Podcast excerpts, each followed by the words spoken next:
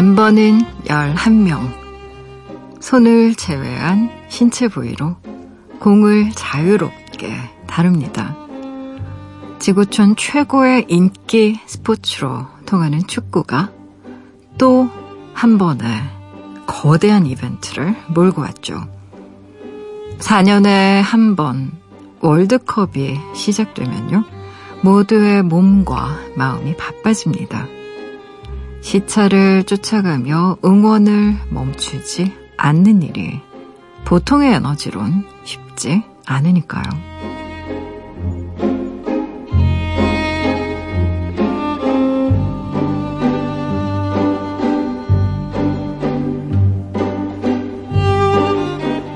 필드를 누비는 선수의 이름 뒤에 전사라는 수식어가 붙는 건요. 한 번의 경기에도 수천, 수만 명의 목소리가 모여들기 때문이겠죠. 그 선두에선 우리의 선수들이 선전과 가오를 빕니다.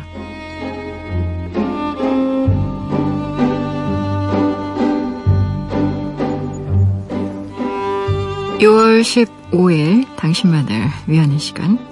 여기는 라디오 디톡스 배경옥입니다.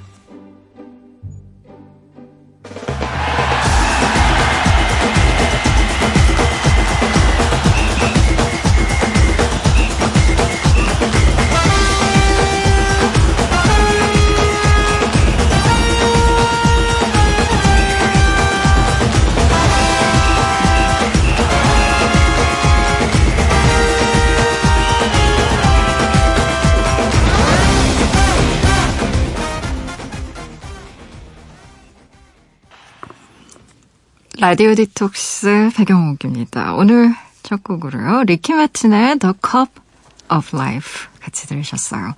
지난밤 그리고 어제 하루 다들 잘 보내셨어요. 저는 라디오 디톡스 DJ 소설가 백영옥입니다.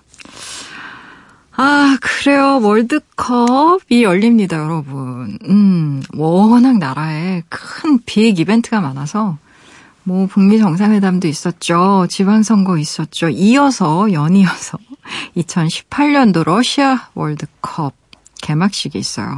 음, 모스크바에서 열렸고요. 한국은 F조에 편성되어 있습니다. 첫 경기가 18일 월요일 저녁 9시 예정이고요. 24일 날 멕시코, 27일 독일과 함께 경기를 하는데 뭐 경기 상대를 보면 한숨 나오죠. 독일 뭐 늘 브라질과 함께 1순위, 0순위 아닙니까, 0순위. 우승 후보국이고 늘 멕시코, 남미의 강자, 정말. 음, 그리고 스웨덴 하면 늘 떠올랐던 선수 질라탄. 물론 대표팀에서는 은퇴를 했다고 해요. 그래서 질라탄이 없어서 참 다행이긴 한데, 이 질라탄 선수, 음, 매우 부정적 예견을 했다는 뉴스를 제가 봤는데, 3패 할 것이다, 한국이. 근데 더 화가 나는 건 무득점 3패. 안 되고요. 음, 이런, 이렇게 질 수는 없죠. 질 때 지더라도 무득점으로 무기력한 경기력을 보여주면서 지면. 요즘 팬들은 그런 것 같아요. 요즘 팬들은 제가 올림픽 때도 참 많이 느낀 건데, 뭐, 금메달, 은메달, 동메달, 이런 게 그렇게 중요한 시대는 지난 것 같습니다. 왜 이전에는 막, 은메달 따고 동메달 따면 막 눈물을 펑펑 흘리면서 막 인터뷰했던 선수들 모습이 아, 전 정말 너무 안타까웠었거든요, 늘. 와, 그래도 세계 2등인데, 세계 3등인데, 막 이런 생각도 많이 들었고. 근데 요즘에는 정말 그 경기가 훌륭했다고 하면 지더라도 있는 힘껏 막 박수를 쳐줘요. 좋은 경기력이었다. 졌지만 분패했다, 석패했다, 뭐 이런 표현도 많이 쓰고, 그래서 한국 대표팀이 어 물론 출강이라고 말하기는 좀 힘들죠. 음, 이번 대표팀 특히 좀 약체라는 평가 많이 받고 있는데 그럼에도 불구하고 경기력에 있어서는 무기력한 경기, 어, 무득점 이런 건 정말 없었으면 좋겠고요. 음, 아마 모든 국민들 응원 할 거예요. 뭐 붉은 악마들 다시 또 광장으로 나와서 대규모 응원전도 할 것 같고 이제 뭐 선거도 끝나고 있으니까 아무래도 좀, 음, 가뿐한 마음으로 월드컵 즐기지 않을까. 또 치킨 가게 불이 나겠네요. 어, 시차가 6시간 정도 나는 거니까요. 뭐 정말 유럽에서 열렸던 월드컵과는 좀 다를 것 같아요. 좀 경기 보면서 맥주도 마시고 치킨도 먹고 할 수 있을 정도의 시차입니다. 즐거운 또 월드컵 시즌이 되겠네요. 대한민국 정말 응원합니다. 잘하셨으면 좋겠어요. 라디오 디톡스 배경옥입니다. 이 시간에 듣고 싶은 노래도 좋고요. 나누고 싶은 이야기도 좋아요. 지금 여기로 말 걸어주시겠어요? 짧은 건 50원, 긴 문자와 사진 첨부 문자는요. 100원이 추가되는 샵 8001번이고요. 무료인 미니, 미니 어플로도 참여 가능합니다. 다시 듣기와 팟캐스트로도요. 언제든지 함께 하실 수 있어요. 내가 내 곁에 있을게. 언제나 넌 혼자가 아니란 걸 내가 알 수 있게. 여기 이곳에 있을게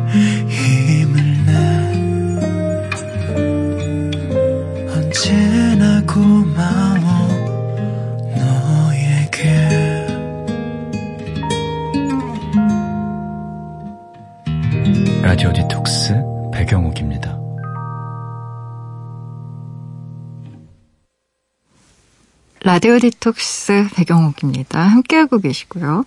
여러분이 보내주신 이야기들 만나볼까요? 이경은님, 입사한 지 두 달 됐고요. 어제 처음으로 사장님을 뵀거든요. 엘리베이터에서 우연히 마주쳐서 얼른 인사를 드렸는데요. 제 사원증으로 직원인 걸 알아보시고 신입인가 물으시더라고요. 우리 회사에 왜 지원했냐는 기습 질문에 머리가 멍해져서 말 한마디도 못하고 내렸다는 거 아닙니까? 이런 직원은 기억해 두시겠죠? 저 사장님한테 찍힌 것 같아요. 라고 보내주셨네요. 아유. 어, 기억 못 하실 겁니다. 사장님이요, 생각보다 일이 많으세요. 이렇게 뭐 직원 하나하나 다 기억할 만큼. 물론 회사의 규모에 따라서 조금 달라질 수는 있겠지만, 그리고 기습 질문이라는 게 누가 받아도 당황스러워요. 신입이고, 어, 뭐 대답 못했다고 그래서 어, 쟤는 정말 되게 생각 없는 직원인가 봐. 내지는 무능한 직원인가? 이런 생각하시는 분이 어디 있어요. 이건 아마 이경우 님이 지레 좀 겁먹고 지레 너무 걱정이 돼서 하는 생각이고요. 절대 걱정 안 하셔도 됩니다. 기억 못 하실 거라니까. 음. 1183님. 제 책상 위에 달력이 있는데요. 회사의 중요한 일이나 개인적인 일정을 적어두거든요. 직원들이 자꾸 제 자리에 찾아와서 물어봐요. 이번 주에 회사에 뭐 중요한 일 있어? 이러려고 만든 달력이 아닌데, 음, 마치 알림장이 된 기분이에요. 라고 보내주셨네요. 아유, 1183님. 아마 굉장히 꼼꼼한 분이실 거예요. 이런 거 하나하나 스케줄러에 막 이렇게 중요한 것들은 색깔별로 정말 중요한 거 빨간색. 별로 안 중요한 거, 뭐 노란색, 뭐 이런 식으로 분류도 다 하고 왜 포스트잇이라던가 이런 각종 도구들을 이용해서 정리 정말 보기 좋게 잘 하시는 분들 있잖아요. 전 너무 부럽던데 그런 분들. 전 좀 정리가 잘 안 되거든요. 어, 물론 회사의 중요한 일, 개인적인 일정 이렇게 적어두는 그 달력 와서 직원들이 자꾸 물어보면 물론 좀 귀찮긴 하겠지만, 그리고 말씀하신 것처럼 알림장이 된 기분이 들 수도 있겠지만, 어, 좋은 쪽으로 생각하자고요. 일단 1283님이, 어, 인기가 많은 거고요. 그리고 되게 편한 사람인 거고요. 동료들에게 늘 신뢰를 주는 사람인 거고요. 아, 너무 보기 싫고, 그리고 너무 일도 못하고, 막 이런 사람 책상에 와서 뭐하라 그런 걸 물어보겠어요. 그쵸? 좀 좋게 해석하자고요. 그러다가 어느 날은 좀 슬쩍 달력을 빼내보세요. 책상 서랍 안에 좀 넣어본다거나 너무 귀찮게 되면 음 그때 또 한번 생각을 해보자고요. 3800님, 윤건의 우리 둘만 아는 신청해요 백장님 이라고 말씀 주셨나요? 노래 함께 들어볼게요.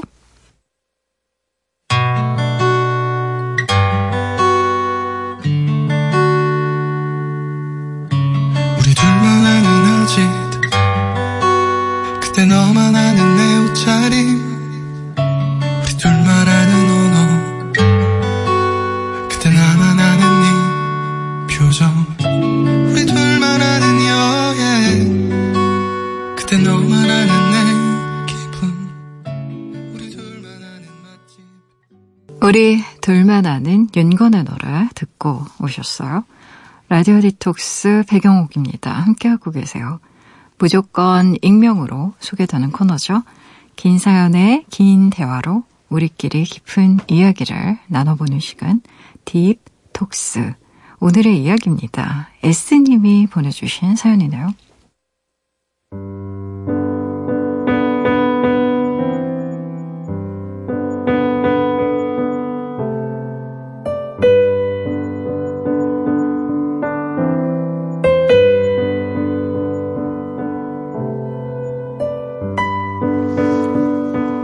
백장님은 영화 리틀 포레스트를 본 적이 있으신가요?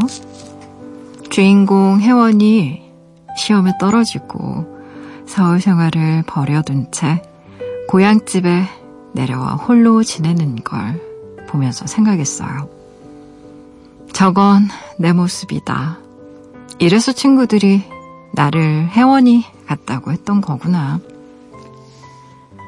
작년 겨울에 사람에게 크게 상처받고 강원도 할머니 댁에 내려와 지내는 중입니다. 할머니는 건강이 좋지 않으셔서요. 지금 서울의 작은 아버지 댁에 계세요. 비어있는 할머니 집에서 혼자 지내겠다고 고집을 부려서 넉 달째 홀로 시골살이 중인 거죠. 가족들의 허락을 받는 건 그리 어려운 일이 아니었어요. 제가요, 믿었던 친구에게 사기를 당해서 마음이 말이 아니었거든요. 고등학교 때부터 20년을 알고 지낸 친구였기에 상처가 컸습니다. 빌려간 돈은 그렇다고 쳐도 명의까지 도용 당하는 바람에요. 경찰서를 여러 번 오가야 했으니까요. 그 과정에서 잡혀있던 친구 얼굴도 봤는데요. 끝까지 저한테 미안하다는 말 한마디를 하지 않더라고요. 가족들과 다른 친구들 덕에 버틸 수 있었지만 사람이 싫어졌어요. 누구도 보고 싶지 않은데 함께 있으면 웃어야 했으니까요. 제가 조금만 얼굴을 구겨도 괜찮냐? 라는 질문이 날아와서 습관처럼 웃고 또 웃다가 마음이 펑 하고 터진 거죠. 엄마, 나 할머니 집에 갈래. 아빠, 나 할머니 집에 갈래요.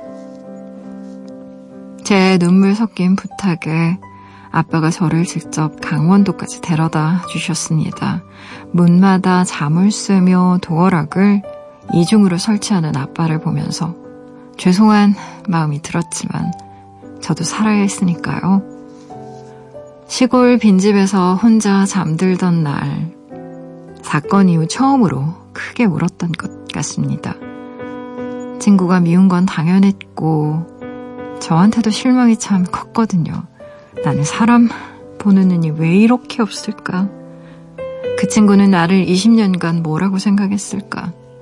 왜 나를 속이고 내 뒤통수를 치고 내 명예까지 동의했을까? 밥도 먹지 않고 잠도 자지 않은 채 왜? 라는 감옥에서 며칠을 보냈습니다. 이제 와서 하는 얘기지만 그러다가 딱 죽을 것 같았거든요. 먼저 깨어난 건 몸이었어요.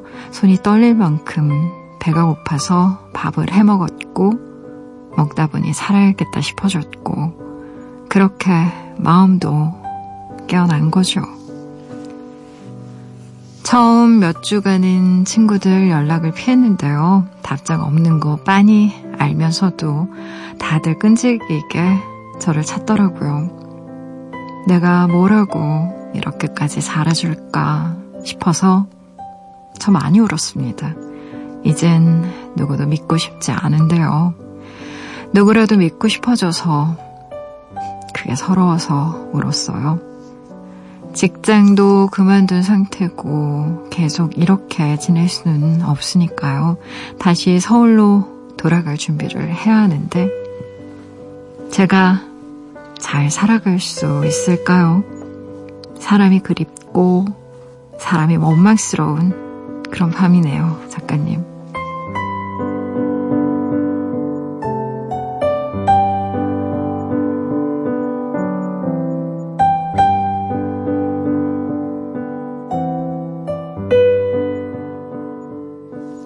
음,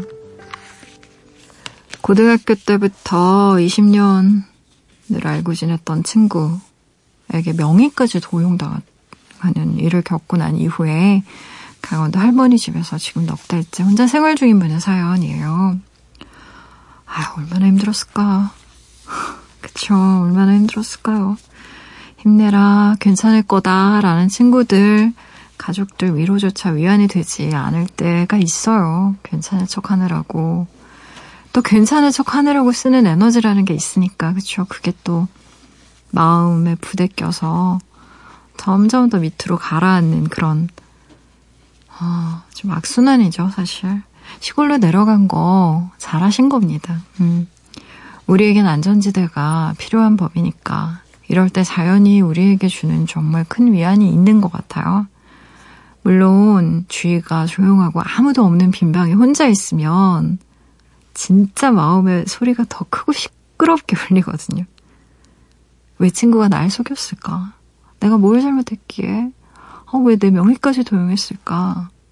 걔는 나를 친구로 생각한 게 맞을까? 뭐 스스로 굉장히 많은 질문을 하셨을 거예요.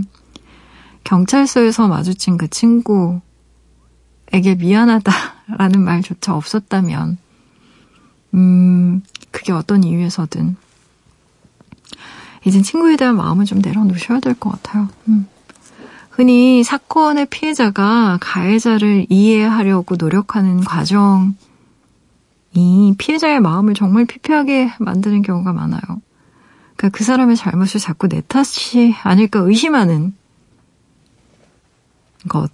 사실 많이 그러세요. 안 그럴 것 같죠. 근데 막상 그런 일을 당하면 내가 사람 보는 눈 없고 내가 뭘 잘못한 게 있나 이런 걸 계속 되짚거든요, 사람은. 근데 이유가 있어요. 이런 마음의 작동이 계속 반복되는 건 잘못이 나한테 있어요. 상황을 좀 조절하고 바꿀 수 있겠다는 어떤 심리 기제거든요. 그래서 정말 이것에서 벗어나셔야 됩니다.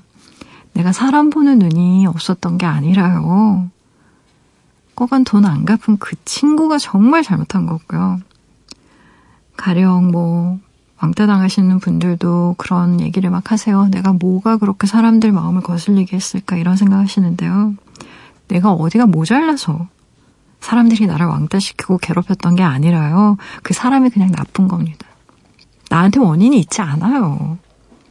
그냥 그 사람이 나쁜 거예요, 사실. 원인 찾지 마세요. 정말 그거 안 하셨으면 좋겠습니다. 진짜로 많이 하실 것 같아서.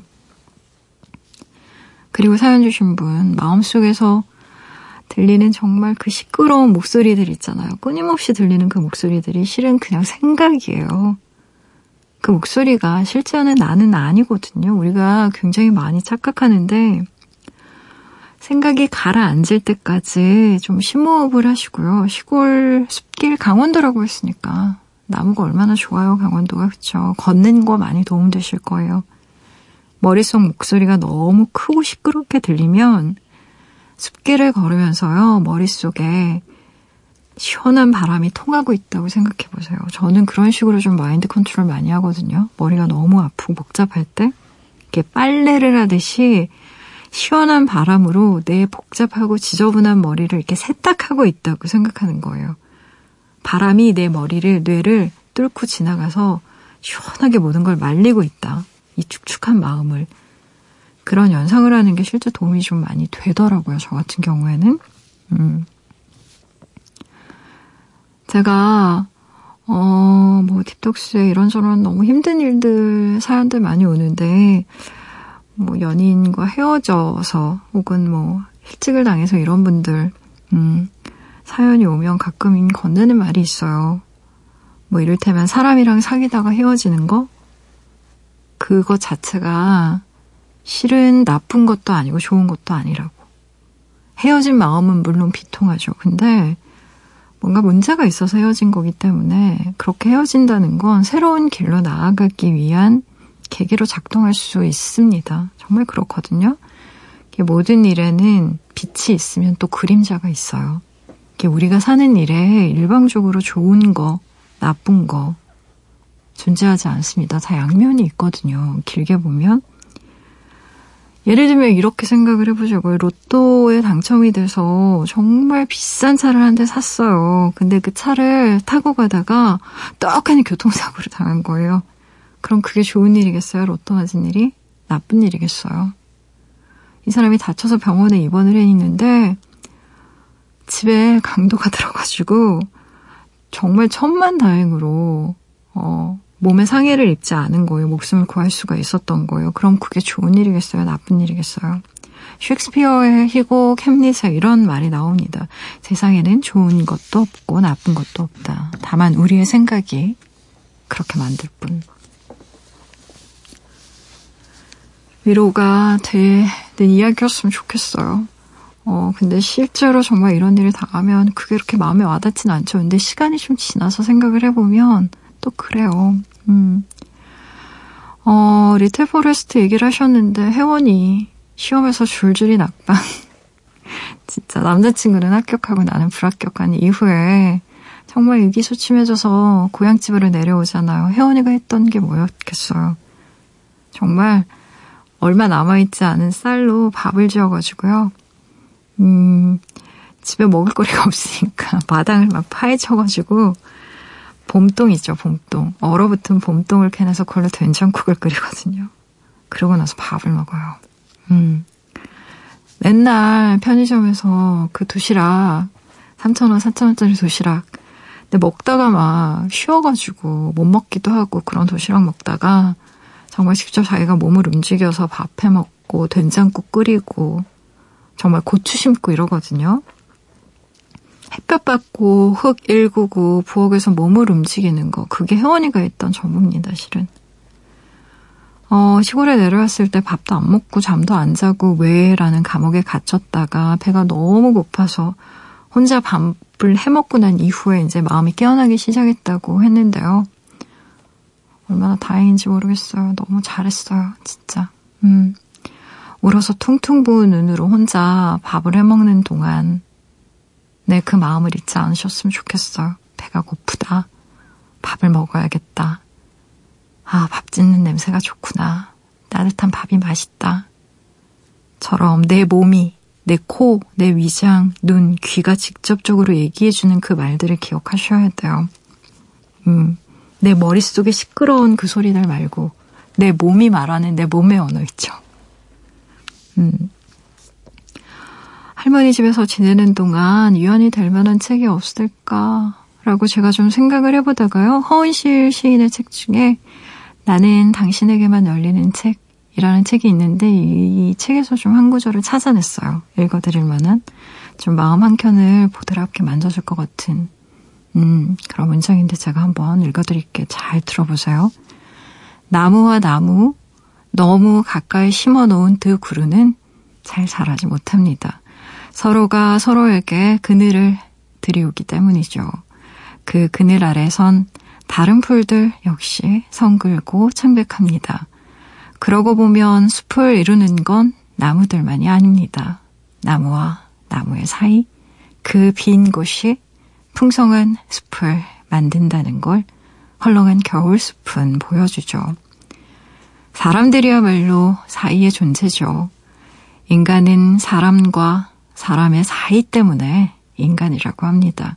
그 인간이 던져진 공간과 시간, 그리고 이 모든 것을 포함한 세간이란 말, 모두 사이를 뜻하는 간자가 들어있죠.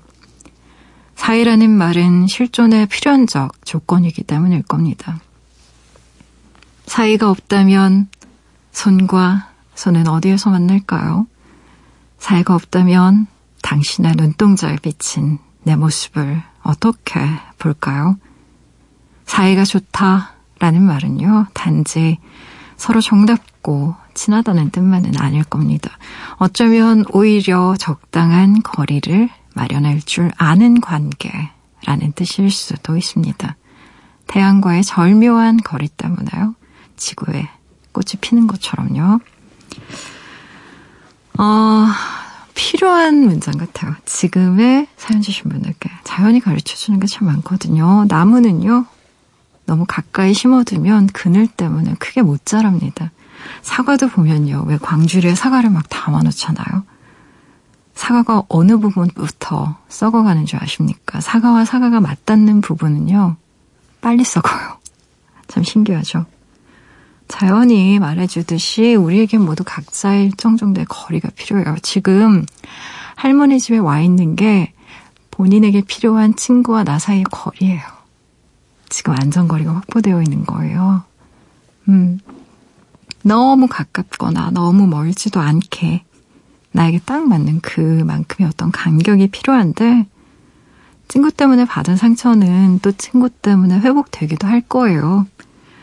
답장 안 하는 거 알면서도 친구들 계속 문자 보낸다고 그 고마움 때문에 서러워서 눈물 많이 난다고 하셨는데 우리가 살다 보면 이래저래 사람 때문에 받게 되는 상처 참 많아요. 근데 또 그런 상처가 사람 때문에 연고 바르시지에 정말 싹 낫기도 하고 그렇더라고요. 어, 방금 읽어드린 얘기처럼 나만의 거리, 간격, 중요하다고 생각합니다. 그러기 위해서는요, 내가 먼저 나무처럼 우뚝 서야 돼요. 음. 어, 저 역시 상처받은 마음이 좀 많이 들 때 숲으로 갑니다. 음. 나무 보고, 꽃 보고, 하늘의 구름도 보고, 바람도 느끼면서, 어, 심호흡할 때도 많고요. 시끄러울 때는 좀, 뭐랄까요. 머릿속에 어떤 빈 공간을 만들기 위해서 좀 숲으로 많이 가는데, 어, 나무 많은 그런 시골 마을, 그리고 또 숲에서 어, 살아간다는 건 좀 의식적으로 산다는 것과 비슷한 말인 것 같아요. 도시에서보다 좀 느리게 살 수밖에 없고, 또 몸을 움직이면서 살아야 되니까. 그리고 느림이 우리에게 주는 혜택이 생각보다 너무 많아요. 그래서 시골에 지금 있는 동안은 그걸 좀 충분히 느끼셨으면 좋겠고요. 어, 말한 것처럼 마냥 그곳에만 있을 수는 없겠죠, 당연히. 근데 인생의 한때 마음이 좀 무너졌을 때, 내 마음의 곳간이 정말 텅텅 비어 있을 때는 그걸 좀 채울 수 있는 안전지대가 필요하고요. 어, 지금처럼 상처가 너무 커서 아주 작은 자극만으로도 빵빵 해진 풍선처럼 언제라도 터져버릴 수 있을 때, 그럴 때는 나를 위해서 피신 해야 합니다. 얼마나 잘한 행동인지 모르겠어요, 저는. 음. 어, 상처가 컸던 만큼 휴식 기간도 길어진다고 생각하세요. 넉 달째라고 하셨는데, 영화 속의 혜원이 같은 경우에는 세 번의 계절을 다 나고 나서 서울로 다시 돌아가거든요. 근데 어, 혜원이 같은 경우에 떠났던 건 되돌아오기 위한 떠남이었어요. 고향으로 다시 되돌아와서 농사 지을 생각을 하죠. 우리의 주인공은 실은. 어, 그리고 아마 혜원이가 그런 생각을 했던 건 머리가 아니라 몸을 움직이면서 깨닫게 된 진실이 있었던 것 같고요. 어, 남들이 다 그냥 그렇게 사니까, 그렇게 사는 게 맞는 것 같으니까, 관성적으로 살아왔던 어떤 삶을 깨고 스스로 선택하는 삶을 살기로 한 첫 결심이 다시 고향으로 돌아가는 일이었거든요. 영화 속 혜원이 같은 경우에는. 어, 뭐 꼭 그런 게 아니더라도 사연 주신 분에게 이 숲속 생활이, 이 시골 생활이 그런 좀, 음, 마음의 어떤 계기를 주었으면 좋겠어요. 어, 영화 한 편 제가 추천해 드릴게요. 보면 좋을 것 같은 영화. 모라토리움기의 다마코라는 일본 영화인데요. 예전에 제가 밑주사용법에서도 잠깐 소개해 드렸었어요. 근데 다마코가 정말 도쿄에서 만신창이가 돼가지고 시골 고향집에 내려와서 정말 히키코모리처럼 아무것도 안 하고 아빠가 해주는 밥만 먹고 있다가 회복한 이후에 다시 도쿄로 돌아가는 이야기거든요. 참 멍해요, 여기서. 이 영화에서 이 다마코가. 근데 우리에겐 좀 멍하게 한 시절을 약간 스톱 버튼 누른 것처럼 그렇게 보내는 시절이 좀 필요한 것 같아요. 눅눅해진 마음에 햇볕을 좀 한껏 쏘여주고 바람 쐬어주고 해야 될 시기가 있는 것 같고요. 우리 그런 시기라고 좀 생각해 보자고요. 괜찮아질 거예요. 음. 노래 들어볼까요? 리틀 포레스트 OST 중에서 골라봤어요. 융진의 노래입니다. 걷는 마음. 아무것도 들지 않은 빈 두 손 느린 걸음에 마음은 느슨해져만 가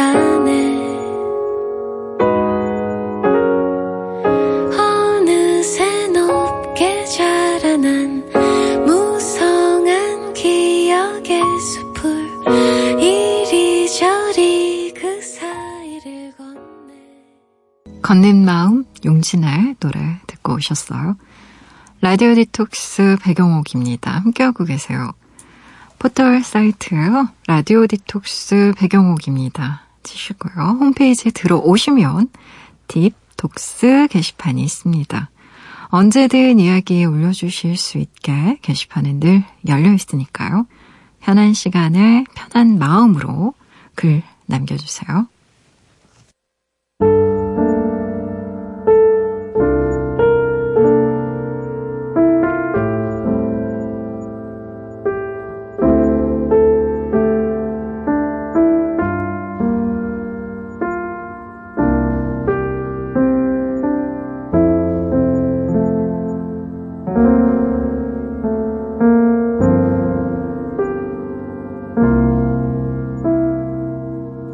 라디오 디톡스 배경옥입니다.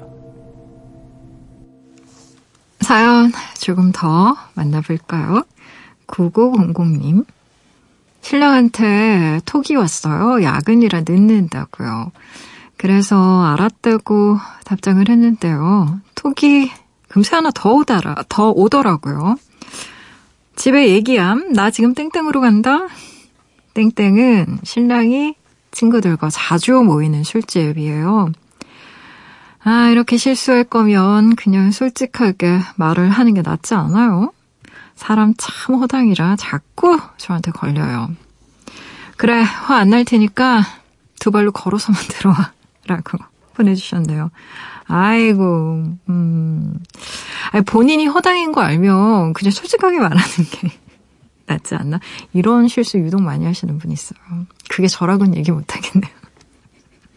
저도 엉뚱한데 문자 너무 자주 보내고 막 음, 이상한 사람한테 그 이름 비슷한 친구들이 많아요. 제가 유독 그래서 이름 비슷한 친구한테 이 친구한테 저 친구한테 이렇게 잘못 보낸 적이 많아가지고 그런 쪽으로는 완전 허당. 그래서 어 신랑분 진짜 친구랑 술 마시고 싶었나 보다. 그러니까 야근 핑계 대고.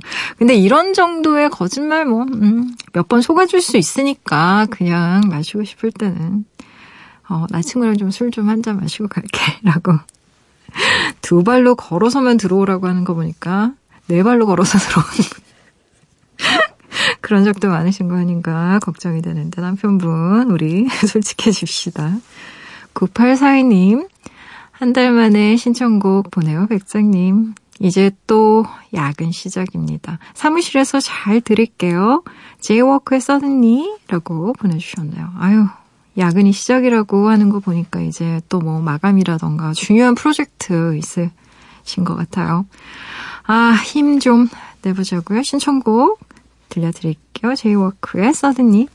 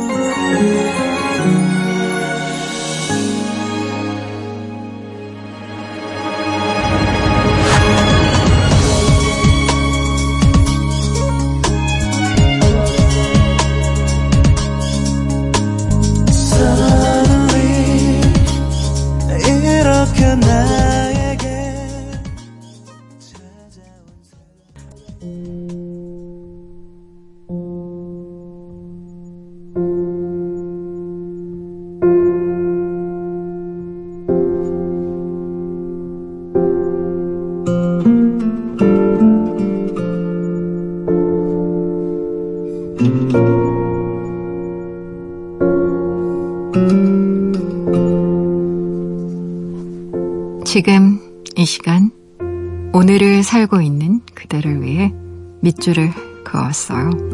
밑줄 사용법.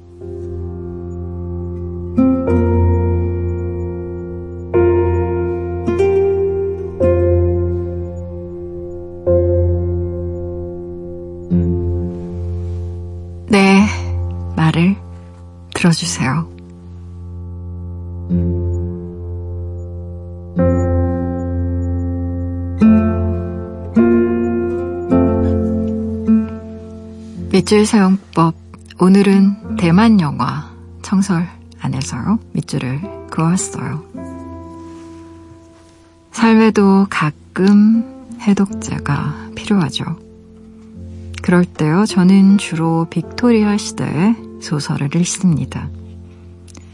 사랑에 빠진 주인공은 기어이 그 사랑을 이루고, 아기는 선인에게 눈물 흘리며 굴복하거나, 시련은 성공을 위한 담금질임에 틀림없는 완벽한 인과 응보적인 세계의 이야기들 말이죠. 성폭행, 테러, 분쟁, 전쟁 같은 단어가 심심치 않게 등장하는 이 하드보일드 시대에는 홍차마 타령이나 하며 거실의 안락 의자에 앉아서 논리 정연한 추리 하나로 범인을 잡는 미스 마플 여사 같은 낭만적인 탐정은 존재하지 않죠. 뉴스를 보면 현실의 극악 무도함이 소설가의 상상력을 훨씬 뛰어넘는다는 생각이 자주 드니까요. 영화 청설은요, 비누로 깨끗하게 빨아서 5월 짱짱한 햇살 속에 말려놓은 것 같은 소년과 여름의 청포도 알처럼 커다란 눈망울을 가진 소녀가 등장합니다. 박태환 선수를 닮은 남자 주인공 티앵커는요, 수영 선수를 언니로 둔 양양을 좋아하죠. 그는 도시락 배달 아르바이트 중인데요. 종종 양양의 언니가 있는 수영장으로요, 도시락을 배달 갑니다. 영화는 장애인 올림픽에 도전하는 언니를 위해서 정말 닥치는 대로 일을 하는 양양과 부모님의 도시락 가게 일을 돕고 있는 티앤커의 사랑을 말합니다. 이 영화가 북미 정상회담과 지방선거 또 월드컵으로 온 나라가 떠들썩하던 어느 오전 제겐 해독제가 되어준 그런 영화였어요. 그때 당시 고질적인 손목 터널 증후군 때문에요. 원고를 전혀 쓸 수가 없었거든요. 정말 흥미로운 건 영화 속 주인공들의 대화 방식입니다. 그들은요, 줄곧 수화로만 이야기하거든요. 덕분에 영화에는 수많은 손짓들이 나비처럼 날아다닙니다. 기념비적인 발이, 곧 창고러기 들, 월드컵 때, 손가락까지 내려오는 두툼한 손목 보호대를 차고 손이 등장하는 영화 한 편에 내내 웃었어요. 사랑에 빠진 청춘들의 저 손짓은 정말이지 봄날의 나비 같더군요. 김현수의 소설 한 구절이 떠올랐습니다. 왜 우리는 사랑을 맺거나 사랑을 이루지 않고 사랑에 빠지는 것일까? 그건 사랑이란 두 사람이 채워 넣을 수 있는 가장 깊은 관계이기 때문이다. 야근으로 지친 당신, 오랜 수험 생활에 찌든 당신, 계속되는 외로움에 지인 당신에게 어쩌면 이 영화가 필요할지도 모르겠어요. 축구에 열광하는 남자친구 덕에 발로 차는 월드컵에 지친 사람이라면 이제 손으로 제대로 된 사랑을 속삭이는 이 영화가 제격입니다. 부작용이라면 난데없이 수아가 배우고 싶어진다는 것 하나가 아닐까. 저 빠른 손짓들이 그토록 많은 말들을 담고 있다고 생각하면요. 갑자기 세상이 더 넓어 보이니까요.